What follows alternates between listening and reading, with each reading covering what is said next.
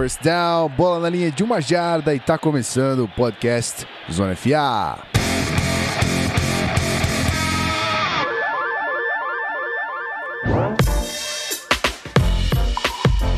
Muito bom dia você que está aqui ao vivo com a gente. Para você que está no feed Olá, seja muito bem-vindo. Esse é mais um episódio do seu podcast de futebol americano Zona FA. A gente está aqui agora duas vezes por semana. Isso é tão bom, rapaz. Isso é é digno de respeito, hein? Agora a gente tá cumprindo periodicidade, a gente tá sendo aquele podcast que você respeita, que você é, tá sempre atualizando o feed e recebendo episódio. Antes de fazer aquela introdução dos nossos convidados, nada mais, nada menos que é, invocar a presença de Rafael Martins, meu querido Rafão. Muito bom dia! Fui sumonado, estou aqui, hein? Em plena Copa do Mundo, estou aqui para falar de Colts time da AFC com a incerteza de Andrew Luck, que a gente vai ter que comentar. Com certeza. E de comissão técnica nova, né? A gente vai falar muito aí do Indianapolis Colts ainda. Muito bem. Então é isso aí e vamos estender o tapete. Obviamente a gente tem que a gente tem que contar com pessoas que têm propriedade no assunto. Nem, nem eu nem o Rafão somos torcedores do Colts, então a gente tem que chamar quem, quem entende do assunto. Para isso a gente trouxe o Davi lá do Potros BR. Seja muito bem-vindo, meu querido. Opa, valeu Gui, valeu Rafão, prazer estar aqui falando com vocês. É sempre muito bom de falar de NFL, ainda mais sobre nosso coltão da massa aqui hoje, nesse sábado. E também agradecer que o Thiago, um amigo nosso que está aqui participando também, vai ser apresentado aí devidamente logo em seguida e vamos que vamos. Exatamente, então tá na hora de invocar esse que é um quase um dinossauro aqui do podcast Futebol Americano, lá do Liga dos 32, podcast respeitadíssimo. Tiago Araruna, seja muito bem-vindo, meu filho. Opa, valeu Guilherme. Valeu, Rafão, obrigado pelo convite, um prazer estar aqui com vocês. Inclusive, parabéns aí por, por essa ideia aí de fazer um, um programa por time. Dá para aprofundar bastante, vai ser bem legal. E um prazer estar aqui com o Davi, que escreveu com a gente lá na Liga dos 32, sempre foi um dos melhores redatores e tem um dos melhores perfis, o melhor perfil sobre o Colts lá no Twitter, PotosBR. Então vai ser bem legal. Muito bem, muito bem. Senhoras e senhores, eu não vou fazer é, muitas histórias aqui, a gente vai logo pro episódio. Até porque a gente tem bastante coisa para falar que, já que Andrew Luck resolveu dar as caras ali, acho que o assunto dobrou assim que a gente descobriu isso. Então a gente já volta, a musiquinha tá acabando. Até já.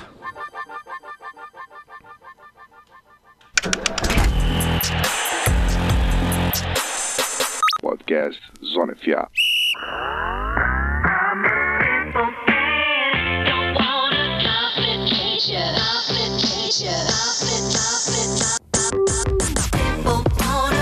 Introdução quase friamente calculada, a gente está aqui para dar aqueles recadinhos. A gente tem que reforçar os nossos as nossas pendências, algumas coisas que a gente tem que colocar aqui em ordem para vocês. E Rafão, conto contigo, você sabe disso. É isso aí, galerinha que está acompanhando os episódios, está gostando do trabalho do Zona FA, que vem desde do draft fazendo programas ao vivo e com esse cronograma agora extremamente difícil de cumprir do Season Preview, que é marcando, criando pauta, marcando com os próximos convidados para ter programa sempre para vocês. Chega no Apoia-se e dá a moral pra gente, né? Vê lá o pacote do Locker Room básico, o Locker Room Franchise, participar do nosso grupo, ter acesso a matérias exclusivas e todo o material que o Zona FA pode oferecer. Dá uma olhadinha lá como você pode contribuir. Se você não conseguir contribuir no Apoia-se, chega no iTunes, cinco estrelas, aquele comentário para deixar a gente felizão. Se você não tiver acesso ao iTunes, vai no Facebook, procura pela página do Zona FA, também dá uma avaliação de cinco estrelas e manda um elogio pra gente. Ficaremos muito felizes, muito felizes, pode ter certeza. É... Lembrando também da galera chegar no YouTube, né? Tem que chegar no youtube.com barra canal Zona FA se inscrever e ativar a notificação para saber quando a gente está entrando ao vivo. Até porque depois do Season Preview provavelmente vamos mudar a, a data aí das gravações. Então, ativa essa notificação para sempre que a gente entrar, pintar aí na tela do seu celular e você ficar sabendo que estamos aqui para mostrar mais conteúdos e mais coisa de NFL para você, certinho? Muito bem. Outro aviso que já está combinado com o Gui, agora eu posso falar. Passaram... Fui travado. Vai, vai. vai rolar o redraft do Zona FA, das classes 2013 até 2016. A gente ainda está definindo o formato para saber se vai sair no podcast, se a gente ainda faz alguma coisa de vídeo para o YouTube. É uma pequena pendência, mas vai rolar o redraft, vai ser muito maneiro, passando a classe da primeira rodada só, né? De 2013 até 2016, então fica ligado nesse conteúdo que vai ficar sensa. Exatamente. Uh, e para avisar também que em breve, em breve, em breve mesmo, é, a gente tem mais um mês de julho aí e em agosto teremos Madden disponível para PC e vai rolar Madden nesse canal. Eu tô afirmando isso aqui, eu tenho certeza Aí que eu vou sim. jogar mal para todo mundo ver e dar risada de mim, mas eu estarei aqui jogando Madden nesse canal, ok? Mas como qualquer novato chegando na NFL, às vezes você começa jogando mal, mas depois você melhora, entendeu? Eu é espero. É eu espero muito que eu melhore.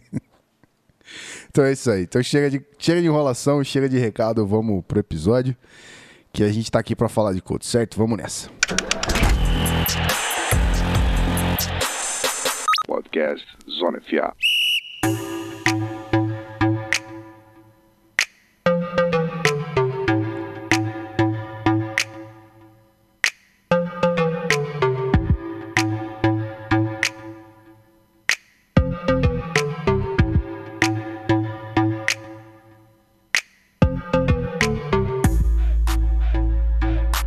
Aquele acesso de tosse já na manhã, faz parte, mas a gente tá vivo, tá tudo bem.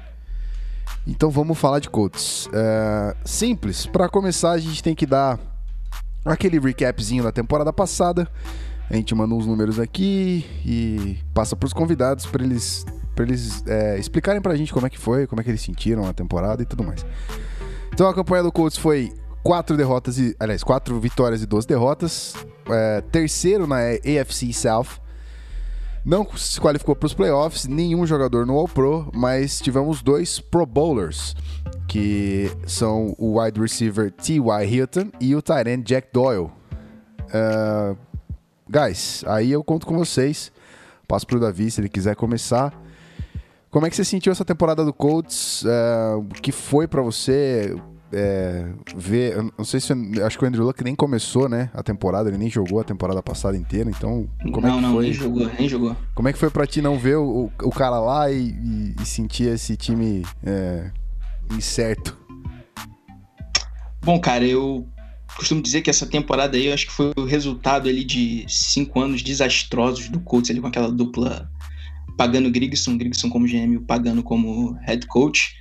O Grigson foi demitido ali logo após o término da temporada de 2016, mas o Pagano emendou mais um sexto ano é, como técnico do time.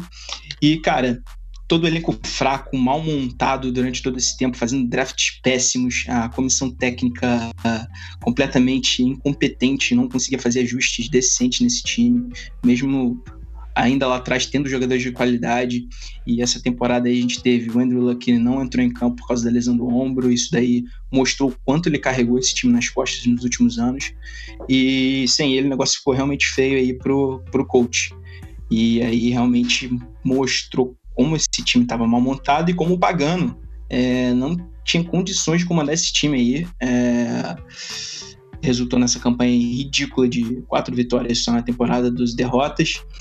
É, coach mostrou que esse elenco aí não tinha condições de competir de igual para igual, nem na divisão, a divisão que ainda estava um pouco mais acessível, mas mesmo assim, a gente viu depois aí que o Jaguars, com aquele elenco, mesmo com coaches com o Luck, talvez não tivesse condição de fazer frente. É, e já, você já mostra que é, todo o coach estava tendo cabeça ali quando começaram com o Scott Tolzin como titular na primeira partida, né, cara? E aí você já vê que o negócio foi feio, depois o Brissett ele assumiu o comando do ataque, mas titubeou ele em alguns momentos, a gente vê que ele teve, uh, vamos dizer assim, logo que ele entrou, ele até foi muito bem, eu acho que enquanto tinha uma indefinição sobre o Andrew Luck voltar, ele até foi bem, vamos dizer assim, depois que ficou sabendo ali que o Luck não ia mais disputar a temporada, eu tenho a impressão de que ele sentiu um pouco da pressão e ele diversas vezes segurava demais a bola, prejudicava o ataque, vários recebedores livres ele fazia a leitura errada de jogava, se desesperava no pocket. Então acho que isso impactou muito, principalmente ali o setor ofensivo do Colts. E lá na defesa, cara, fazendo assim um resumo rápido, é, a linha ofensiva até que se portou bem, principalmente contra a corrida, mas principalmente ali o pass rush inexistente ali do Colts, um grupo de linebackers fraquíssimo também, é, acabou sobrecarregando a secundária, ainda que jogadores, alguns jogadores tiveram algum bom desempenho individual, como o Rasham Melvin e o Malik Hooker, que calor, que depois acabou lesionando o joelho e não jogou mais, se não me engano, acho que ele jogou sete partidas na última temporada. E no resumo foi isso, cara, um elenco muito fraco, sem condições de competir, sim, é, decentemente na NFL, com o staff completamente é, incompetente, sem conseguir fazer os ajustes necessários, e aí o que aconteceu foi essa temporada aí horrorosa, combinando aí de cinco anos de trabalho ruim anterior, cinco anos anteriores de trabalho muito ruim. Opa, tava mudo aqui. É, Tiago, você acha que. Eu uh... concordo totalmente. É, é, para mim foi a pior temporada do Colts que eu vi, inclusive pior que 2011, porque 2011 é, o time teve um, uma campanha ruim, é, mas sentiu assim a, a, lesão do Peyton Manning, né? Mas haviam jogadores ali de muita qualidade, o, Dwight Freeney, o Robert Maris, o Clark, o Wayne, né? Então, jogadores que, que certamente vão entrar no Ring of Honor do Colts. E, e, era um time com muito mais vontade, né? Era um time que sofria ali na posição de quarterback, caras muito fracos jogando, muito mais fracos do que, o, do que os que jogaram nessa última temporada. O Brissett é até um, um, jogador de muita qualidade perto deles. E foi um cara que, no caso do Brissett, né, que ele chegou precisando aprender o playbook jogando. Então, com, com um time com pouquíssimo talento ali ao redor, e, e, acima de tudo era um time que, que não tinha muita vontade de vencer, né? É um time que não, não jogava pelo treinador. É, diferente de temporadas anteriores que o, o Chuck Pagano ele convencia o grupo na base do discurso. Porque desde que ele chegou, ele sempre foi um, um técnico muito limitado no aspecto de, de mudar o que estava acontecendo em campo, no aspecto de se preparar de forma diferente para cada time. Basicamente, ele fazia a mesma coisa contra qualquer time, então não, não havia um ajuste, uma adaptação, dependendo do adversário. E, então era um verdadeiro zumbi comandando jogadores que, que estavam também sem muita vontade de jogar por ele.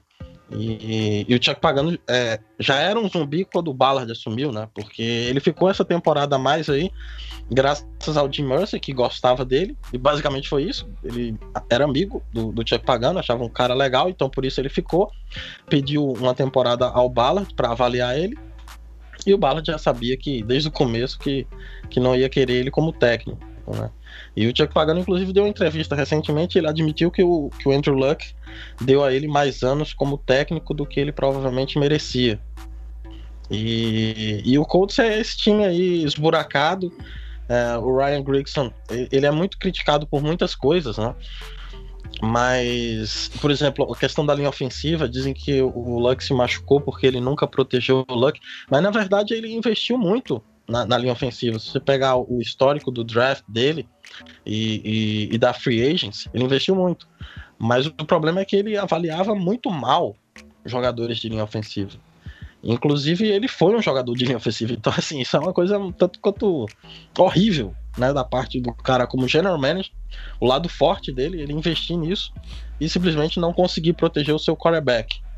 E, e aí tudo foi piorando e como o Davi disse, culminou nessa última temporada, foi completamente apática. E o time podia ter tido até menos vitórias do que teve, teve quatro, né? E, e, e assim, entregando jogos, é, o segundo tempo horroroso, é, era ridículo. É, o Colts é, vencia né, no primeiro tempo e você sabia que ia tomar a virada. Os jogadores sabiam, o técnico sabia, a imprensa sabia. Então foi realmente uma temporada triste. Muito bem. Rafão. É, eu acho que o, o Thiago e o Davi já deram um bom recap aí da, da temporada. Eu fiquei pensando só aqui que eles estavam falando da coaching staff, desses tempos é, tenebrosos aí de Chuck Pagano no comando, mas lá no início da carreira do Luck é, e no início também da, da era Pagano, Teve o Bruce Arians, né, que ganhou o Coach of the Year junto com o Pagano, só que o Bruce Arians acabou saindo pro Cardinals. É, e muita gente confiava no Pagano, porque teve todo o problema lá da recuperação e tal, do, do câncer. Mas quando assumiu, foi ladeira abaixo, né? E demorou pro Colts identificar. O, pode passar até pela, pela empatia aí do, do Ursay, né? Que tinha com o Pagano, pela, pela amizade, pelo relacionamento. Mas a verdade é que atrasou o cronograma todo do Colts. E talvez tenha jogado fora aí boa parte do, do, do da carreira do Andrew Luck nessa perdição. A limpeza demorou, demorou um ano a mais do que precisava mas finalmente tem um novo início e tenho certeza que o pessoal tá mais empolgado para falar de 2018 do que foi 2017. 2018, então a gente tem que ir pra lá. Você chamou, a gente tem que ir. O que, que você acha? Simbora, simbora. Então vamos nessa. A gente já volta, rapaziada. Vou subir a trilha aqui e a gente já fala de 2018, certo?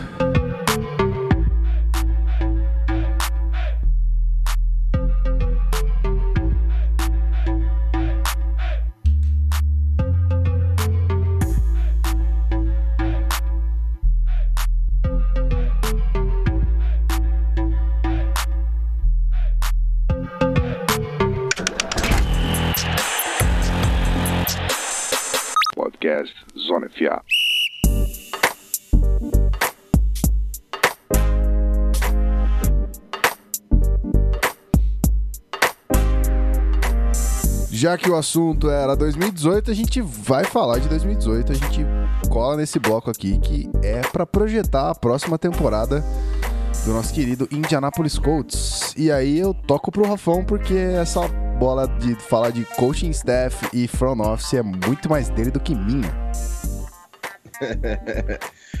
vamos que vamos então, porque teve troca de coaching staff aqui, hein? Foi realmente uma reforma aí do Colts. É, eu queria, antes de falar da coaching staff, passar por um assunto que é inevitável, que foi o compromisso do Josh McDaniels com o Indianapolis Colts e de última hora, com coletiva marcada e NFL.com falando que Josh McDaniels era o novo head coach do, do Indianapolis Colts, ele dá para trás e, enfim, o, o, o, o Ballard tem que recalcular a rota e saber o que ia fazer. Eu queria a impressão dos nossos dois torcedores aí, começando pelo Davi. O sentimento, como é que foi esse episódio do McDaniels para você? Tá com raiva do cara até agora? Diz aí pra gente. Isso com certeza, né, cara? Mas eu nunca fui muito defensor do, Jack, do, do Josh McDaniels como head coach. É, eu sempre tive um pé atrás de como o trabalho dele lá com colado com Bill Belichick no Patriots. É, facilitava as coisas para ele. Não foi bem, por exemplo, quando ele assumiu lá o Broncos. É, várias críticas de gestão do vestiário quanto a isso. Ele acabou tendo várias discussões com o elenco. O elenco não gostava dele do Broncos naquela época. Não me engano agora, não me lembro agora de cabeça em qual temporada isso foi. Acho que se não me engano foi em 2010, 2011 lá no Broncos. É, acabou se queimando por lá. Eu acho que isso podia ser um problema no Colts justamente porque o Colts vinha de uma sequência de um vestiário muito junto com o Chuck fazendo esse papel de paizão lá do pessoal e eu acho que de repente botar um cara assim de cobrança, eu até acho que tem que ter cobrança, mas um cara que é, tenta ser um pouco mais estrela, tenta é, como é que eu vou dizer assim, o termo correto, tenta é, aparecer mais do que o elenco, eu não sei se isso seria bom pro, pro vestiário do coach, isso poderia rachar futuramente. É, e sobre isso daí, cara, diz muito sobre a, o caráter do Josh McDaniels, ele ter dado a palavra pro Chris Ballard que ia fechar é, logo após o Super Bowl, já estava tudo certo, o coach chegou a anunciar é, o negócio já dado como certo nas redes sociais, e aí chegou tarde, noite já, e ele acabou ficando lá em New England, depois de uma conversa que ele teve lá com o Bill Belichick, se não me engano, Robert Kraft também conversou com ele. Enfim, achei muito ruim essa atitude dele, muito questionável. E, bom, se era para para acontecer isso em algum momento, rachar vestiário, era, foi até melhor ele não ter vindo, cara. Deixei o Thiago, acho que o Thiago também vai descer um pouquinho além no senhor Josh McDaniels aí. Não, é, é, eu concordo contigo. Eu nunca gostei dele, assim, como técnico. É, desde que começaram a especular, eu, eu falava. Um dos que eu não quero, com certeza, é o Josh McDaniels. E foi justamente. Tem uma boca de praga, né? Que eu, eu não posso falar que acontece o contrário. Aí. É, ele é um cara, assim, péssimo de grupo. Ele não tem, não tem nenhuma capacidade, assim, de, de gerir pessoas. Isso é um desastre, né? Quando você tem um elenco tão grande como um time de futebol americano. Ele foi horrível no, no Denver Broncos como técnico. É, praticamente todos os jogadores saíram falando mal dele. E, e para falar a verdade, assim, o, o, esquema ofensivo dele é interessante e tal. Mas é, tem alguns jogos que o, o, o Patriots parece um, um, tanto quanto engessado. É, principalmente eu lembro do jogo contra o próprio Denver Broncos, né, na, na final lá da IFC, que o, que o Patriots por muito tempo acabou sofrendo aquela pressão da, da defesa do pass rush do Broncos e não conseguiu se adaptar, não conseguiu se ajustar, responder. Mas de uma maneira geral é, é um, é um dos melhores ataques, sim, claro. É, contar com Tom Brady ajuda também. Mas é, eu acho que caras como o McVeigh, o Shanahan e o próprio Frank Reich, que, que se ele conseguir levar é, boa parte do que o, o, Eagles tinha ofensivamente, acho até mais interessante, inclusive. E o, e o Frank Reich, ele se demonstra aí um completamente o oposto, né? A galera adora ele. É, isso aí, a partir do que o, o Thiago falou, né? Uma experiência bem ruim do, do Colts com, com o McDaniels. E tem essa, né? Se o cara já. Se esse tipo de coisa acontece, é o que a gente comentou durante nos comentários recentes ao episódio, né? Melhor realmente nem ter chegado no Indianápolis, porque chega, interrompe o trabalho. É um cara que isso fala muito do caráter, né? Até por ter juntado uma coaching staff que não vai poder cumprir o, o trabalho planejado com o McDaniels, enfim, foi realmente um desastre. Mas vamos falar do, do, do, que é mais legal, né? Vamos falar do que de fato aconteceu e a nova coaching staff do Indianapolis Colts começando pelo novo coach de defesa, que é o Matt Eberflus, que era coach de linebackers e passing game coordinator lá no, no Dallas Cowboys. É, veio para fazer o projeto com o McDaniels e está agora enquadrado na coaching staff do novo head coach. O novo técnico de special teams, o Raymond Ventron, que entrou no lugar do Tom McMahon, era era um jogador de, de do, do, Browns, de Special Teams, e veio é, complementar a staff. E aí o head coach, né? Já foi citado, o Frank Wright era o coordenador ofensivo do campeão do Super Bowl, Philadelphia Eagles, entra no lugar do Chuck Pagano, uma mente ofensiva que vai comandar esse ataque com a ajuda também da sua nova comissão, é o Nick Sirianni, o novo coordenador ofensivo, que entra no lugar do Rod Schuzinski já trabalhou com o Frank Wright, era técnico de wide receivers do Chargers. E também tem um novo técnico de linha ofensiva, né, o Dave DeGlelmo, que entrou no lugar do, do Joe Philbin, que é o coordenador ofensivo do, do Green Bay Packers agora. É um cara reconhecido na liga, mas foi substituído na nova comissão. É, também destaquei aqui a saída do, do quarterback coach, né? Que agora não tem um no Colts, mas o Brian Schottenheimer ele saiu para assumir a, o cargo de coordenador ofensivo do Seattle Seahawks. Então a gente também vê alguns técnicos da comissão técnica antiga, né, conseguindo bons cargos em outros times. Mas eu queria que o, o pessoal falasse qual é a impressão, o que, que eles acham que vai ser diferente do Colts nessa temporada, vendo uma comissão técnica completamente renovada, né?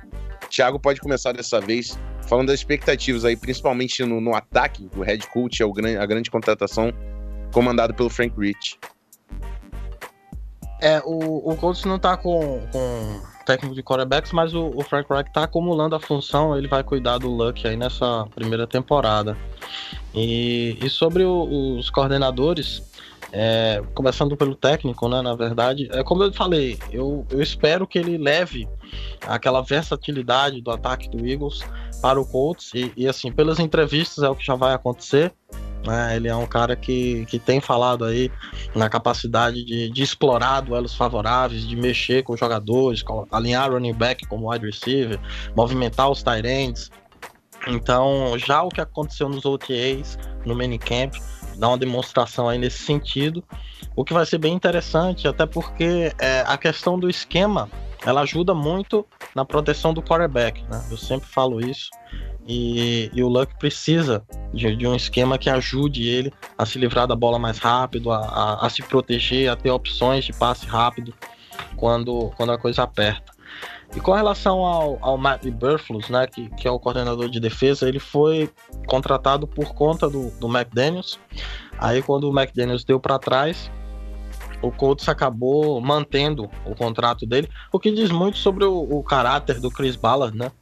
Em contraponto aí ao do McDaniels. E, e, defensivamente vai acontecer uma mudança né, de esquema. O Colts passa do, do 3-4 para o 4-3. E isso aí já provocou ah, algumas mudanças no time. O Jonathan Hankins foi dispensado, um jogador que foi muito bem né, por dentro da linha defensiva, inclusive está sem time ainda. E e o, o próprio John Simon, que, que foi muito bem é, como outside linebacker na, na temporada passada, uma, um jogador que, que encaixou muito bem no esquema do Colts, ele, ele tem tido problemas para encaixar no time titular, porque estão usando ele como defense fan, né? E aí ele vai ser aquele pass rusher que sai com a mão no gramado, e ele tem tido problemas, né? Não querem usar ele como linebacker, então ele não tem conseguido ser titular. Os defense titulares do Colts hoje são o Jabal Sherd e o Terrell Basham. Né? por dentro, os defensive tackles All Woods e o Denico Altry. Então, é, é uma questão de adaptação, né? O próprio Henry Anderson também, que é um jogador que, que foi um dos acertos do Grigson no draft, né? Um jogador de qualidade, acabou sendo trocado por uma escolha baixa lá do Jets e, tá jogando no Jets. Ele tinha emagrecido, mas, mas consideravam que mesmo assim não estava encaixando no esquema. E é um esquema que prioriza a velocidade, prioriza, prioriza atacar ali diretamente o que está à sua frente, né? Então tira aquela coisa de pensar no que vai acontecer na jogada. É um esquema que vai usar muito cobertura em zona também. Então é uma mudança grande em relação ao que o Chuck Pagano fazia. Eu tô com o Thiago aí, eu gostei bastante dessa contratação do Frank Wright, no, do coaching staff novo no geral. É, eu acho que o time precisava ali de uma mente ofensiva, como justamente o Thiago falou, para elaborar um plano de jogo que seja mais favorável ao Andrew Luck, que proteja mais ele, principalmente aí na questão de soltar a bola um pouquinho mais rápido. É, gostaria de destacar também o Nick Sirianni. O Nick Sirianni que chega como coordenador ofensivo, ele fez um, excelente trabalho lá no Chargers. Ele é, inclusive, muito da temporada excelente que na Allen teve em 2017 foi acreditada a ele. Ele teve, foi técnico de wide receiver nos últimos dois anos lá no, em San Diego barra Los Angeles, vamos dizer assim. É, sobre essa comissão, cara, eu só tenho um pouco de pé atrás com o David Guglielmo, porque ele é um cara que, reconhecidamente assim, ao longo da carreira dele, não teve trabalhos consistentes montando linhas ofensivas. Ele teve, acho que, dois anos muito bons, se não me engano, lá no Patriots, mas depois ali no Dolphins ele foi muito mal. É, o próprio último ano dele no Patriots foi muito irregular, apesar de ter contado com muita lesão lá. Então fica aí essa questão, o que está investindo pesado de, novamente em ofensiva. A gente tem que ver como é que vai ficar a montagem desse grupo.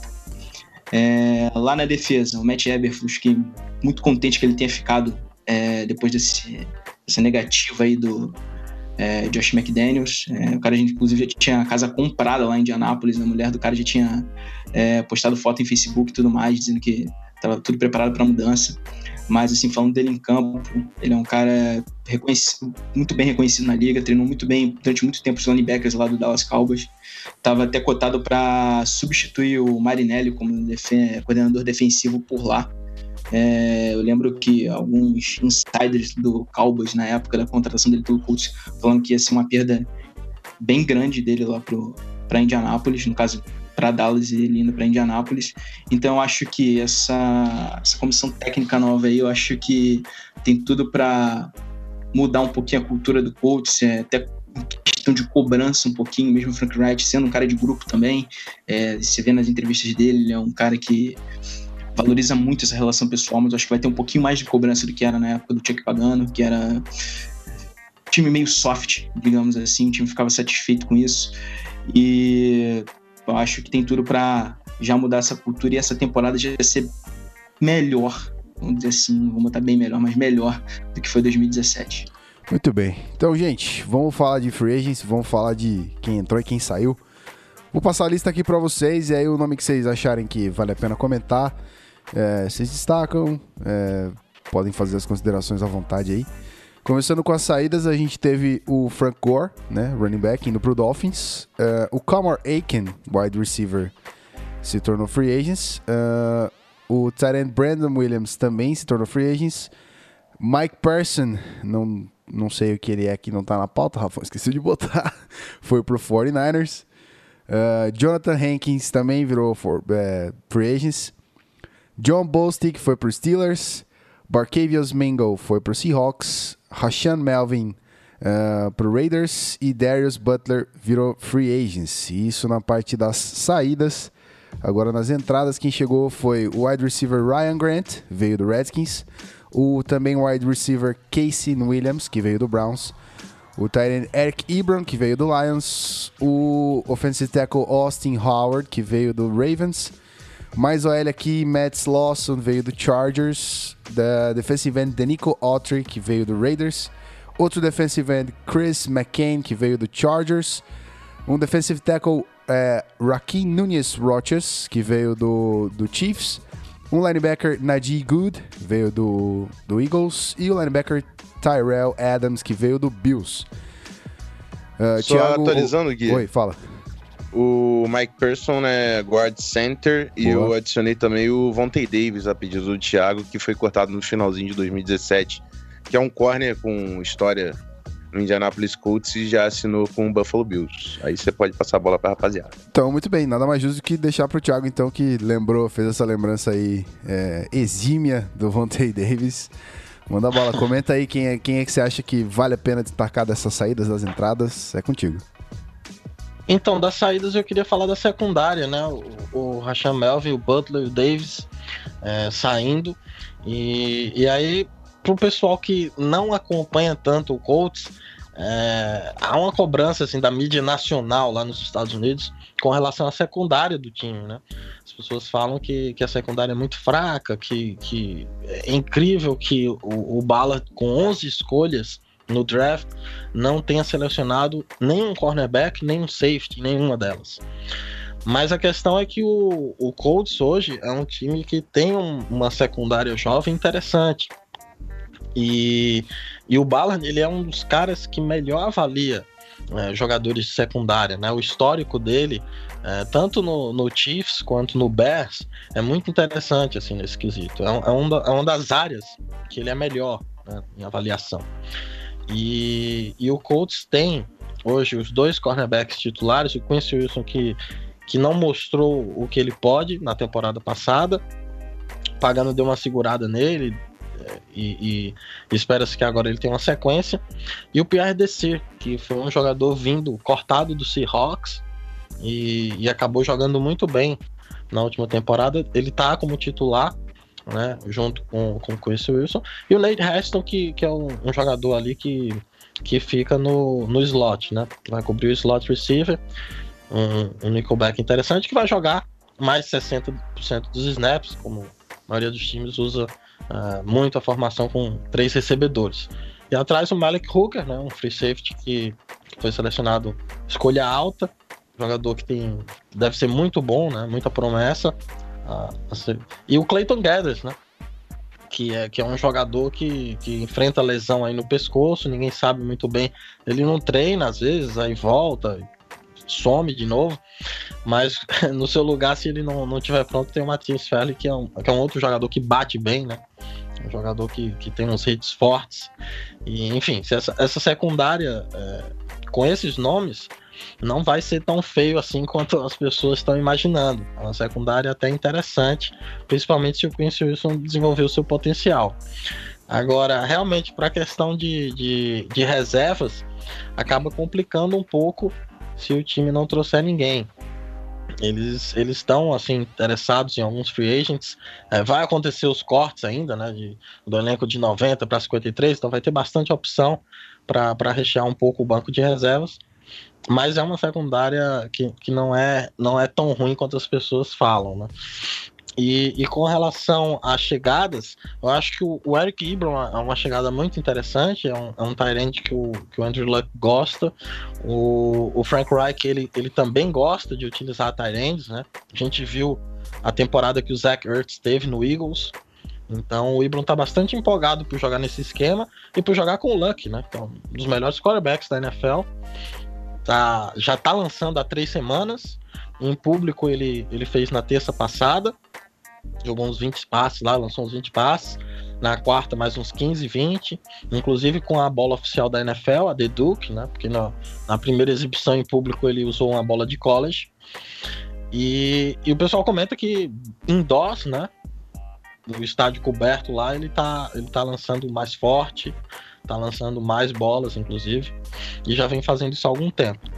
Além disso, o Austin Howard e o, o Slauson são dois jogadores que chegam e já diretamente assumiram a posição de titular na linha ofensiva. Que tem até agora o Castonzo como left tackle, Quentin Nelson foi selecionado na, na, escolha número 6 geral como left guard, Ryan Kelly como center, Matt Slauson right guard e Austin Howard right tackle. É uma linha bem superior, muito superior. Acho que há, há muito tempo o Colts não tinha uma linha como essa, principalmente do lado esquerdo, né? Uma linha muito segura. E o Denico Alto que, que chega como titular já na defesa, como defensive tackle. Muito bem, Davi, manda bala. Beleza, cara. É justamente nas saídas, só vou destacar aqui o Racham Alvin, que foi um dos poucos ali que jogadores defensivos do Colts que teve algum destaque individual em 2017. O Thiago falou aí muito bem sobre essa secundária aí que não tá tão ruim quanto o pessoal tá pintando, pelo menos ali entre os titulares, se tudo der certo, se tudo, todo mundo se manter 100% saudável. É, mas mesmo assim, Melvin é uma saída relevante aí para aquela secundária, até para a profundidade do elenco também. É, Jonathan Hankins, é, que era um cara muito efetivo contra a corrida, mas acho que justamente com até Thiago falando no último, no último bloco sobre a mudança de esquema da defesa do coach, que agora vai ser 4-3, é, talvez ele não se encaixe tão bem, apesar de ele ter jogado todo o colegial dele e no início da NFL lá no Giants ele tem jogado no 4-3, mas situações diferentes, e também por talvez não ser tão atlético que é isso que a nova comissão técnica, principalmente o Eberflus, quer para essa defesa. E nas entradas agora aqui, os caras que chegaram, eu destaco também o Eric Ibram, que vai ser de grande ajuda ali, ele atuando com o Jack Doyle, pode ser uma baita ameaça ali no jogo aéreo. É... O Ryan Grant, que chegou do Redskins, é um cara aí que chegou também pouco badalado, teve um problema lá com ele no Ravens, que o Ravens até chegou a anunciar ele, um contrato até pesado, e depois ele ligou uma lesão para para acabar não trazendo o cara. Eu acho que ele é um cara que pode ser importante ali, atuando principalmente no slot para movimentar a bola, um cara mais de posse. Uh, os OLs ali que chegaram são bons também, como o Thiago falou, eles inclusive estão pegando mais snaps aí nessas OTAs aí agora recentes. É, foi exatamente essa linha que o Thiago muito bem citou, que tá pegando mais snaps como titular. E o Ned Good, que eu acho que pode ser um linebacker importante, o corpo de linebacker do Colts. É, ainda acho deficitário, acho que o Ned Good ainda pode pegar ali uh, uma vaga de titular aí nesse, nesse novo esquema, mas é, enfim, vamos ver o que sai. Eu não, ainda não estou muito animado com esse corpo de linebackers aí de Indianápolis, não. Muito bem. Rafão, quer fazer um overview? Aí é contigo. É, eu vou destacar também uma saída que é a do Frank Gore, mas não focando no Frank Gore, mas sim no Marlon Mack, que é um cara que fazia muita big play no college e vai ter mais snaps agora nesse backfield do Colts. A gente vai chegar no draft, o Colts também trouxe alguns running backs do college, mas o Marlon Mack é um cara que já mostrou algum potencial no ano passado e eu tô curioso para ver ele com, com mais espaço nesse time. É, do restante, pessoal deu um overview legal. Eu queria fazer uma pergunta. Os dois podem responder, enfim. É, eu, eu, tinha, eu imaginava que o Austin Howard fosse assumir a posição de right tackle.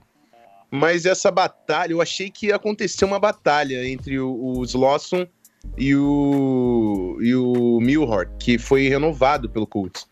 Eu queria perguntar primeiro pro Thiago, depois o Davi, se quiser complementar, se existe essa batalha ou os Lawson tomou conta e é o right guard do primeiro time?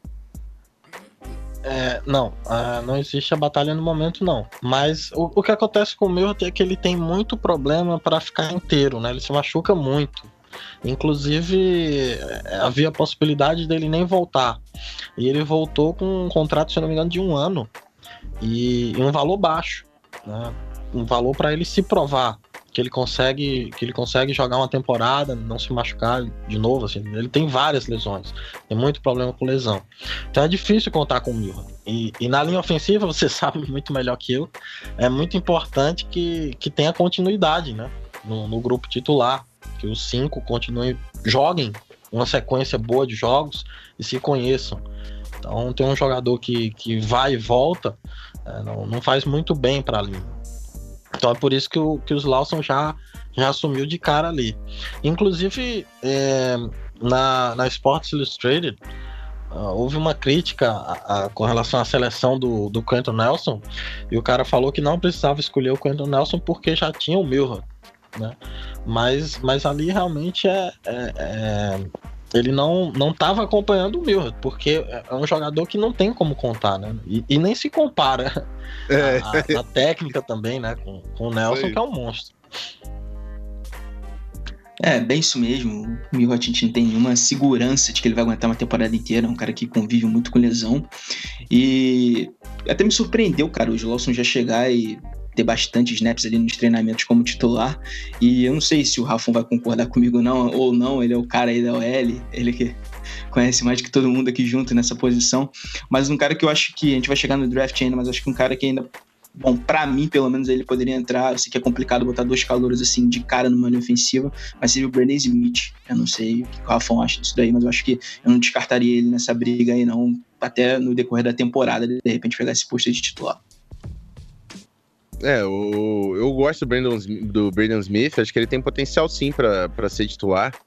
É, o, o Slosson tem a vantagem de ser veterano, né, cara? E o cara, quando já tem a casca, já jogou na NFL, sempre vai ter uma vantagem em relação ao calor, mas nada impede do Smith avançar e aprender durante a temporada para pegar esse posto.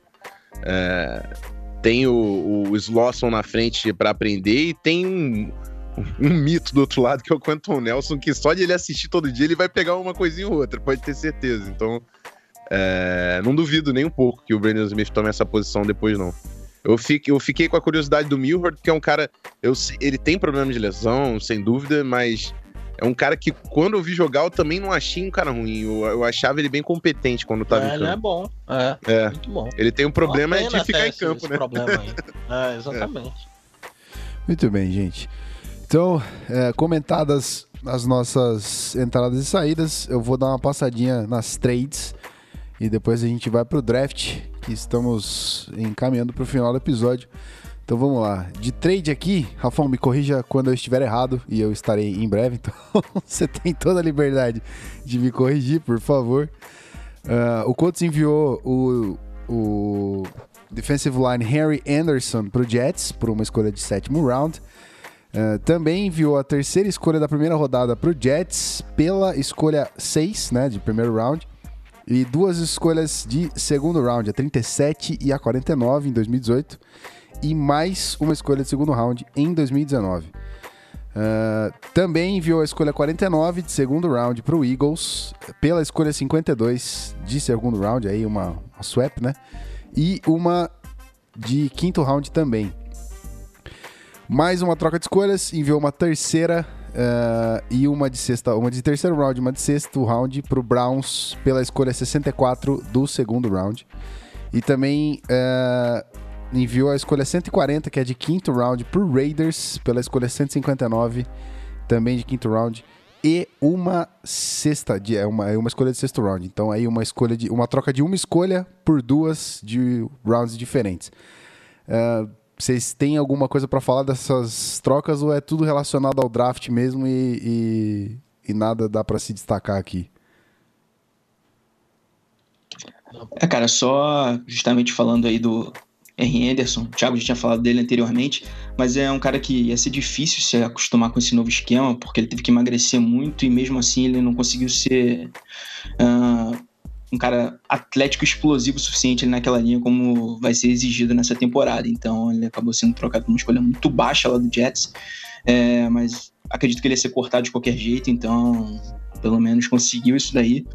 E sobre todas as trocas aí, cara, só falando no geral, é que time cheio de buraco como tava, acho que todas as trocas aí, pegando mais picks, acho que foram um acertos do Bellard, principalmente aquela lá do Jets, é, que foi cerca, acho que se não me engano, três semanas ou um mês antes da, do recrutamento, então acho que aí eu assino embaixo aí, eu acho que o Bellard fez muito bem.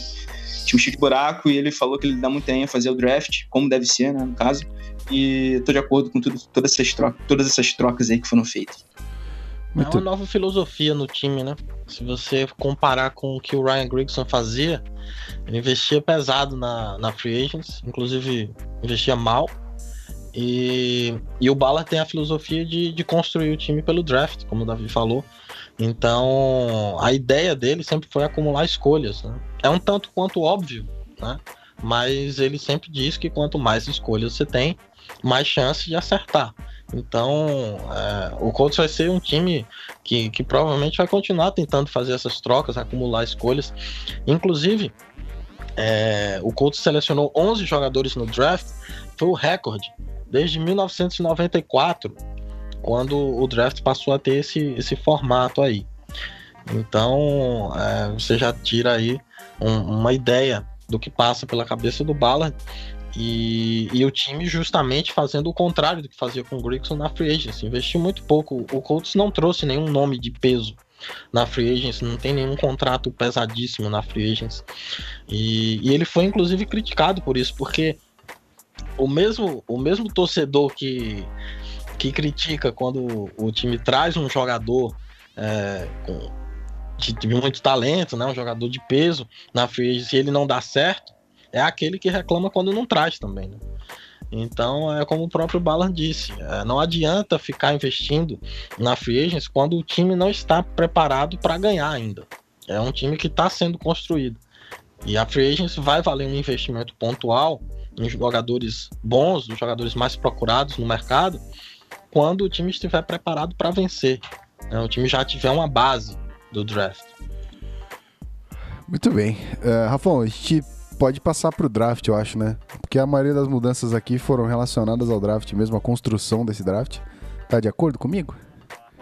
Isso aí, simbora. Então vamos nessa. Foram 11 escolhas, gente. Acho que é até, até assustador esse número para mim. Nunca vi tanta escolha num, num draft assim.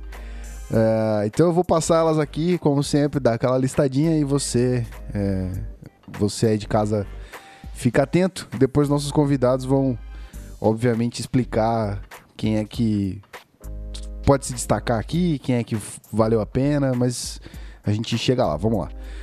Primeiro round a gente teve Quentin Nelson, o queridinho do Zona FA aqui no draft, um dos crushes aqui de Pedro Pinto, de Rafael Martins, o Gord lá de Notre Dame. De segundo round a gente teve quatro escolhas. Uh, Darius Leonard, linebacker de South Carolina State. Brandon Smith, Gordy Auburn, Kemoto Toure, defensive end do Rutgers, uh, e Taekwon Lewis, defensive end de Ohio State. Aí, de terceiro round, a gente não teve nenhuma, nenhuma escolha.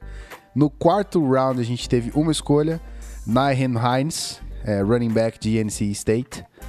De quinto round, a gente teve duas escolhas por Colts, Doris Fontaine, wide receiver de uh, Northern Iowa. E Jordan Wilkins, running back de Ole Miss. Sexto, é, sexto round, apenas uma escolha. Dion Kane, wide receiver de Clemson. E de sétimo round, mais duas escolhas: é, Matthew Adams, linebacker de Houston, e Zer Franklin, linebacker de Syracuse. 11 escolhas, gente, tem bastante nome aí pra vocês destacarem, fiquem à vontade. À vontade, olha, tô até trocando os plurais aqui. E aí, Mussum? Isso que eu nem bebi ainda hoje. Vai lá, gente, fica à vontade, manda bala. Não, então, é... falando do Quentin Nelson, né? Um jogador completamente dominante. É engraçado porque o, o Nelson ele, ele conseguia mover qualquer pessoa, né? Da, da defesa adversária quando estava no college. E o, o Frank Reich falou uma coisa interessante sobre ele, que teve um momento no treino, não lembro agora quem era o jogador que estava à frente dele, mas que ele tentou mover o cara para trás, ele não conseguiu. E aí o, o, Frank Reich falou que agora é um exercício de humildade para ele, né? Porque na NFL ele não vai conseguir é, fazer o que ele fazia no college com todo mundo, né? A galera é mais, mais casca grossa. E, e, ele vai ser muito utilizado, assim, é, é, vai ser muito bom na, na proteção do Luck, vai ser muito bom para o jogo corrido também. E, e também, assim, na questão do, dos outside zones, né? E quando o, o, o Colts vai utilizar esquema com os pulling guards, né? Que ele vai, vai sair ali da linha e vai sair para a lateral bloqueando em velocidade. Então, é um jogador extremamente atlético, ele vai, vai promover aí uma possibilidade é, infinita no, no, esquema ofensivo do Colts, principalmente no jogo terrestre. Com relação ao, ao Darius Leonard, é um jogador que ainda um tanto cru como linebacker, mas é, é, como o Davi falou antes, né? O Colts ele tem um, um grupo de linebackers péssimo, é, então assim qualquer nome que esteja lá tem uma grande chance de, de ser titular. É realmente muito fraco. E são 10 linebackers. E o, o, o, coordenador defensivo, o Burflus, ele, ele chegou na sala e falou: Olha, tem, tem 10 caras aqui, eu não sei quem é o número 1, não sei quem é o número 10. Então vocês vão competir aí e quando chegar a temporada a gente vai ver quem é o titular, porque nem eu sei. Então tá realmente completamente aberto a, a posição de linebacker, inclusive pro Leonard tentar alguma coisa. No momento, é, os linebackers que, que tem é, mais snaps ali, né, nos treinos, é o próprio Leonard, com o Anthony Walker e o Antonio Morrison.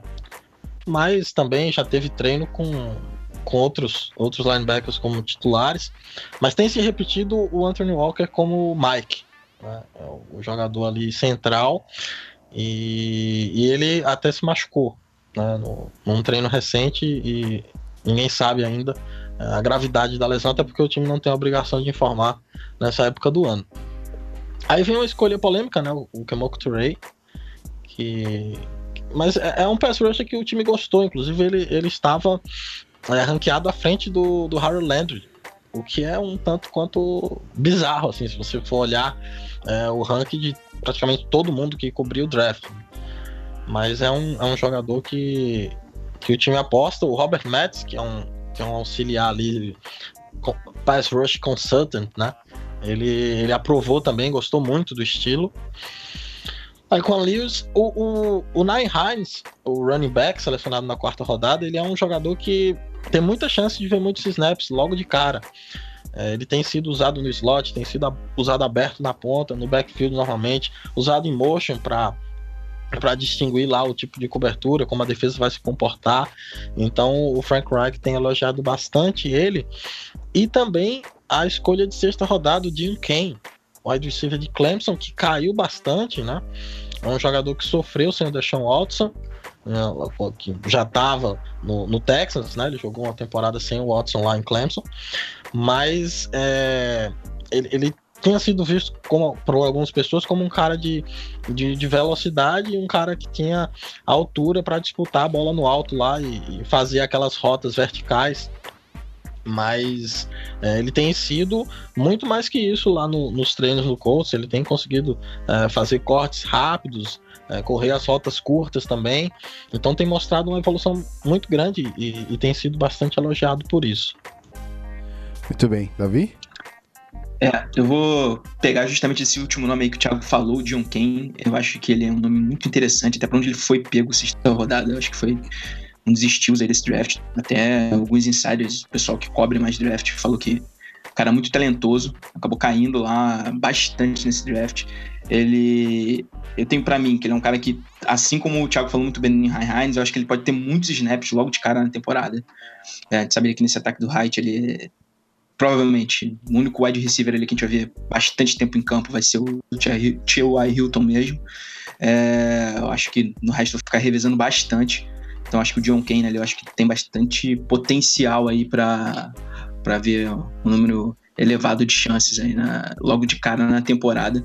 Gostei bastante também desses dois running backs que o Colts acabou pegando, tanto o Nihai Hines quanto o Jordan Wilkins, que são caras ali que recebem muito bem passe, podem ajudar muito aí a desafogar o Luck. É, que eu acho que esse novo esquema que o Hyatt quer implementar, soltando um pouco mais a bola um pouquinho mais rápido para ele se proteger também, não ficar tudo nas costas da OL, não ficar com a bola presa na mão é, durante muito tempo, como a gente viu outros coordenadores ofensivos fazendo isso com ele é, um tempo atrás, como por exemplo Pepe Hamilton, que era sua jogada desenhada para ele segurar demais a bola, isso acabou é, atrapalhando demais ele até na proteção. É, curiosamente, ali aquelas escolhas ali, as iniciais do segundo round, do segundo round ali, o Darius Leonard e o Braden Smith, eu critiquei bastante no momento que elas saíram, assim, eu não concordei muito com elas. Depois conhecendo mais os jogadores, principalmente o Darius Leonard, acho que ele pode contribuir bastante ali jogando como o Will. É, Thiago falou muito bem ali sobre o Anthony Walker, que foi um jogador que o pegou no draft passado, tem se destacado bastante nos treinos ali, jogando pelo meio mesmo com o Mike. É, Leonard já teve problema de lesão também, se eu não me engano, ele teve problema nas costas aí, ficou fora de alguns treinamentos. É, mas acho que é um cara ali que pode contribuir bastante, assim, nessa temporada de calor mesmo. Uh, o Braden Smith, como eu já falei ali com o Rafão, acho que é um cara que no, no, decorrer da temporada não descartaria ele até pegar uma vaga aí, eu acho complicado, mas é, sabe que linha ofensiva ali tem muita lesão também, vamos ver como é que ele sai, mas eu acho que é um cara que tem potencial ali para brigar futuramente até pra, pelo posto de titular. E o Canton Nelson que dispensa comentários, né, cara? O cara todo mundo botava ele como futuro ao pro, um jogador muito inteligente, ele é competente tanto bloqueando, é, protegendo o passe quanto abrindo espaço para corrida. Então acho que desses nomes assim rápido falando aqui, eles gostei bastante do draft assim, de, desses nomes. É, os pass rushers ali que o coach pegou ali também no final do segundo round, eu acho ele, eles ainda um pouco cruz. É, principalmente o Kemoku Ray, ele também era muito mal utilizado lá em Rutgers. O Rutgers botava ele às vezes para fazer cobertura, ele sendo defensive end, não dava muito para entender. E o Taekwondo Lewis, eu acho que ele tem chance de pegar alguns snaps como defensive tackle, até pelo porte físico dele, ele é um cara atlético, eu acho que que é para se prestar atenção nele nessa posição. Falando assim no geral, no draft foi isso mesmo, galera. Opa, tava no mudo, agora já voltei. Rafão, faz um overview aí rapidinho pra gente passar pros convidados de novo e definir as expectativas para a próxima temporada. Bola é sua, meu querido. É isso aí. É, eu acho que o pessoal falou pra caramba, cara. O, com o Davi e o Thiago aqui, eu tô tendo que falar bem pouco. Os caras vieram afiadíssimos aí pra falar Por isso que a gente faz, a gente traz convidado de peso, né, cara? A gente, a gente seleciona certeza. a dedo dos caras, né, meu irmão? essa parada aí. É, eu queria destacar principalmente a, a, as escolhas de, de final de, de, draft. O Nihai Hines, o, o Jordan Wilkins, o Dion Kane. É, são dois running backs. O Doris Fontaine também, dois wide receivers que eu tenho, eu tenho a impressão que podem ajudar bastante no, no grupo. É claro que são projetos ainda, né? Não, não, são caras que saíram no top 50, top 100 do draft, então são projetos. Mas eu vejo potencial em todos eles de conseguirem é, é se manter no roster e talvez galgar uma vaga de titular. É, eu gostei também do comentário do Davi, cara. Eu acho que o Taekwondo Lewis é um cara que pode contribuir jogando de three-tech no ombro de fora do guard, principalmente em pacotes de níquel, né? Terceira descida. É uma arma a mais aí para contribuir para o pass rush que foi praticamente inexistente do, do Colts em 2017. Então, no geral, uma boa classe. Eu não vou falar do Quentin Nelson, cara. Quer ouvir eu falando de Quentin Nelson? Volta lá pro programa de, de análise de, prospectos ofensivos, que eu falei de linha ofensiva pra caramba lá. O cara é um monstro, é só isso que eu tenho pra falar. Se a gente Quer tivesse falado dele só lá. nesse episódio, a gente falou dele, cara, em muitos episódios aí dos Olympiads. O que a gente falou de Quentin Nelson aqui é brincadeira. Exatamente. É um monstro e foi uma baita de uma escolha do Colts. É isso. Muito bem. Gente, então a gente tá aqui realmente se aproximando do finalzinho. E o que eu queria de vocês é que Defina uma meta pro Colts para esse ano que vai. Essa temporada que vai se iniciar aqui em 2018, acabar lá em fevereiro de 2019. Defina uma meta e por que dessa meta, o que é que o Colts tem que fazer, o que é que o Colts vai fazer para vocês. Davi, a bola é sua, a gente encerra com o Thiago. Vai lá. Beleza, cara. É... Bom, principal meta é encontrar jogadores, montar um time. É pro futuro que o time estava cheio de buraco, preencher esses buracos o máximo possível deles É, eu acho ainda que 2018 não é ano para o Colts brigar por playoff, inclusive. Eu acho que a divisão ficou bem mais forte. Nós temos na divisão ali é, o Jacksonville Jaguars, uma defesa absurda. É, o ataque também já melhorou bastante. A gente pegar no Andrew Norwell aí para linha ofensiva vai melhorar muito, ajudar muito, principalmente as corridas ali do Leonardo Fournette. O Houston Texans, com deixar o Watson ali voltando, acho que tem tudo para brigar também por essa divisão. É, talvez o Titans ali, eu espero, tem para mim que vai ter uma queda de produção ali, talvez por causa do coaching staff deles, eu não acho tão confiável assim. Mas, assim, se for para definir uma meta do coach é montar um time, preencher esses buracos, torcer para que esses calouros aí, bastante calor que o coach pegou esse ano, se desenvolvam bem, com o Frank Wright aí agora também, o Andrew Luck fique saudável, volte a ficar 100% e a gente conte, que ele, conte com ele em campo, porque o time muda da água pro vinho com ele. É, e para assim, definir uma meta assim, de vitórias e derrotas pro Colts, acho que qualquer coisa ali entre um 7-9, 9-7, eu acho bem possível pro time. Mas para não ficar assim em cima do muro, não deixar em aberto, vou, mas já ficando também, vou cravar ali um 8-8 pro Colts, 8 vitórias, 8 derrotas, mas apresentando uma boa evolução, que é isso que a gente espera, essa é a meta que a gente quer.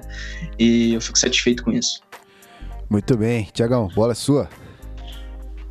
Bom, eu, eu queria só antes é, esclarecer essa parte que eu, eu falei que o, o Colts escolheu 11 jogadores no draft, né, que foi o, o, máximo desde 94, quando mudou o formato.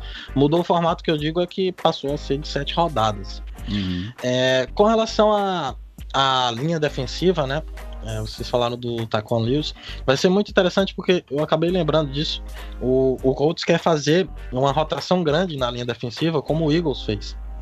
Então, é, acaba trazendo o Frank Reich lá do Eagles. Então, muita coisa, né, que o Eagles fazia, o, o Colts provavelmente vai tentar fazer, tentar emular ali. E, e o Ballard até falou uma coisa é, sobre isso, né? Ele disse que não adianta também assinar muitos veteranos na Free Agents, porque acaba tirando o tempo de jogo dos calouros. Então, ele quer esses calouros ali rodando, ganhando experiência até para a próxima temporada. E é, com relação ao, ao corpo de, de recebedores, né, que também foi falado ali, se, vocês falaram também do Darius Fountain, o, o Colts tem como wide receiver um o T.Y. Hilton, e aí depois vem como wide receiver 2, pode ser o Ryan Grant ou o Chester Rogers, e aí é, vai sobrar um dos dois para disputar a vaga do wide receiver 3 com o Dion Kane e o Darius Fountain, né, e dentre alguns outros recebedores, mas é, é um, um, grupo bem aberto ali, a partir da, da posição 3 e 4. Com relação à maior meta, eu acredito que, assim, pelo menos para mim, a maior meta é ver o Andrew Luck saudável a temporada inteira, é, sem nenhum problema no ombro. Acho que isso já vai ser algo muito bom para a temporada do time. É, é uma equipe que deve estar muito mais bem preparada em 2019, até para chegar nos playoffs, fazer frente ali, se tudo correr conforme o plano do Bard. Ele vai ter ali o seu terceiro draft já incorporado na equipe, vai, vai poder fazer mais alguns investimentos na free do que fez esse ano, e tendo aí um, um luck, é, se tudo correr bem, né? Saudável e, e, e com uma temporada nas costas inteira, mais confiante então acho que para esse ano é, é, é, realmente aumentar o, o, número de vitórias, foram quatro, então acho que o time chega aí a, a sete, oito. É, se o Luck jogar a temporada inteira, tudo é possível, né? E a UFC Sul ela, ela é uma divisão que evoluiu, mas ela continua sendo imprevisível. E, e se ele jogar bem, é, pode ser que o Colts busque alguma coisa até mais do que, do que merece, chegar nos playoffs, por exemplo. Mas não seria, não seria, acho que nem o ideal, porque é um time que não está pronto para isso.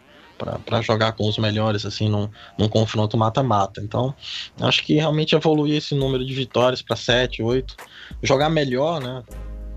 Ter, um, ter uma apresentação mais decente. Acho que o, o ataque, é, principalmente, vai ser muito mais interessante de ver jogar, não só pelo Luck, mas pelo esquema também do, do Frank Reich. Então acho que o, o Luck saudável subir esse, esse, número de vitórias já vai ser uma, uma meta bem interessante aí pro Colts cumprir. Muito bem, então é isso. É, quer comentar alguma coisa? A gente toca pro final, encerra esse episódio. Aí é contigo. Acho que a gente pode ir para encerramento, até porque eu dei uma olhada lá na live, amigo, e tem pergunta, hein? Pra tem gente pergunta. interagir. é isso aí. Então vamos que vamos. Então, beleza. Bastante pergunta lá. Então, muito Acabou bem. de mais uma. A gente já volta, rapaziada, rapidinho pra você que tá no feed, a gente vai encerrar esse episódio, mas pra você que tá na live, aguenta firme aí que a gente já vem responder tudo aí que você tá ansioso pra ter a resposta desses convidados maravilhosos. A gente já volta, até já.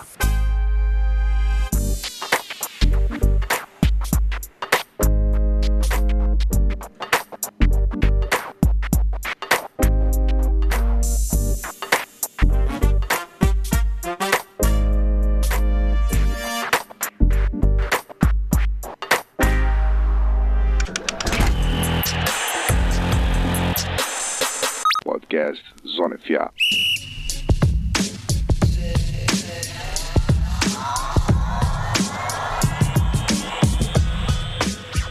Muito bem, senhoras e senhores, estamos de volta aqui pro encerramento. É rapidinho agora. A gente só vai é, nos despedir dos convidados. A gente vai se despedir aqui de todo mundo que tá é, aqui no feed. E para você que tá ao vivo de novo, né, tem que deixar aquela lembrança segura aí que a gente já vai responder tudo que vocês estão a fim de saber.